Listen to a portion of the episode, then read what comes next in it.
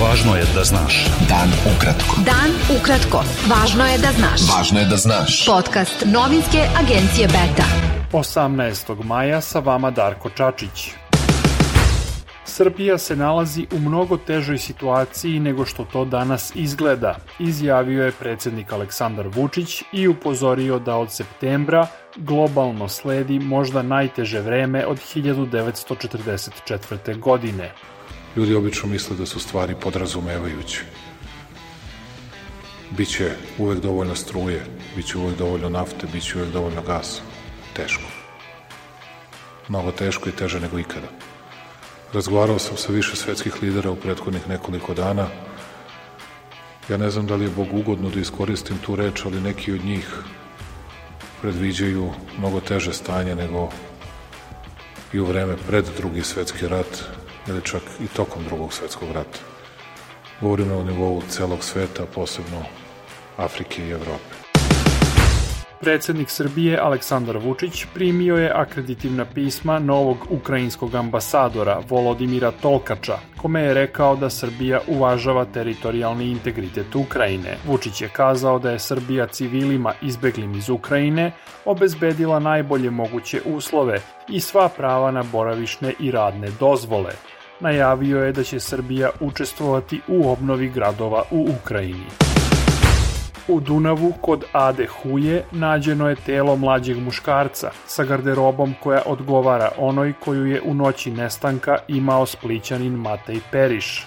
Otac splićanina Nenad Periš rekao je da ga je kontaktirala srpska policija i da dolazi u Beograd.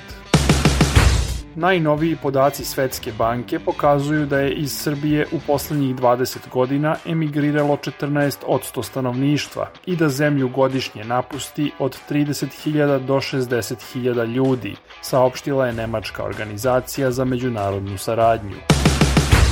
Srbija je daleko od recesije i u zemlji i dalje postoji rast privrednih aktivnosti uprkos izazovima, izjavio je ministar financija Siniša Mali. Nama je svaki makroekonomski indikator potpuno stabilan, dakle nama je udeo javnog duga u BDP-u na današnji dan 52,1%, dakle daleko ispod tog nivoa Maastrichta, tog standarda Evropske unije od 60%, nama je nezaposlenost negde između 10 i 11%, dakle na onom predkriznom nivou iz 2019. godine.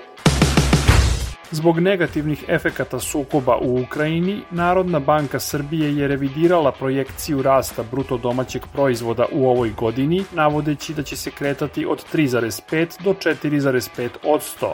To je za pola procentnih poena niže od očekivanja u februaru.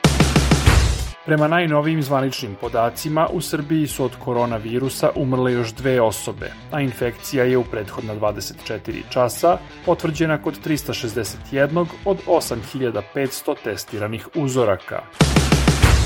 Sud za zločine boraca oslobodilačke vojske Kosova u Hagu osudio je Hisnija Gucatija i Nasima Haradinaja na 4,5 godine zatvora zbog ometanja pravosudnog postupka i zastrašivanja svedoka. Vršilac dužnosti predsednika organizacije veterana OVK Faton Klinaku ocenio je odluku specijalnog suda kao skandaloznu. Beta. Dan ukratko. Budi u toku. Bitka za Mariupolj završena je posle razorne opsade koja je trajala gotovo tri meseca. Iz Čeličane Azovstalj, koja je bila poslednje ukrajinsko uporište u Mariupolju, ove nedelje se predalo oko hiljadu ukrajinskih vojnika, saopštile su ruske vlasti. Oni su prebačeni na teritoriju pod kontrolom ruskih snaga. Kijev poziva na razmenu zatvorenika, ali je njihova sudbina neizvesna. Turska je sastavila listu od 10 zahteva koje Švedska i Finska treba da ispune da bi Ankara dala saglasnost za njihov ulazak u NATO, javio je provladin list Sabah. Turska poziva dve zemlje da obustave finansijsku podršku grupama povezanim sa radničkom partijom Kurdistana i borcima sirijskih Kurda, a traži i da ubrzaju postupak izručenja osumnjičenih koje Ankara optužuje za terorizam. Posle zahteva Švedske i Finske da budu primljene u NATO, i u Austriji se na dnevnom redu našlo pitanje neutralnosti. Većina opozicionih partija i stručnjaci kritikuju oklevanje vlasti da preispitaju bezbednostnu politiku zemlje. Bilo je to sve za danas. Sa vama je bio Darko Čačić. Do slušanja. Pratite nas na portalu beta.rs. I društvenim mrežama. Važno je da znaš. Dan ukratko. Podcast novinske agencije Beta.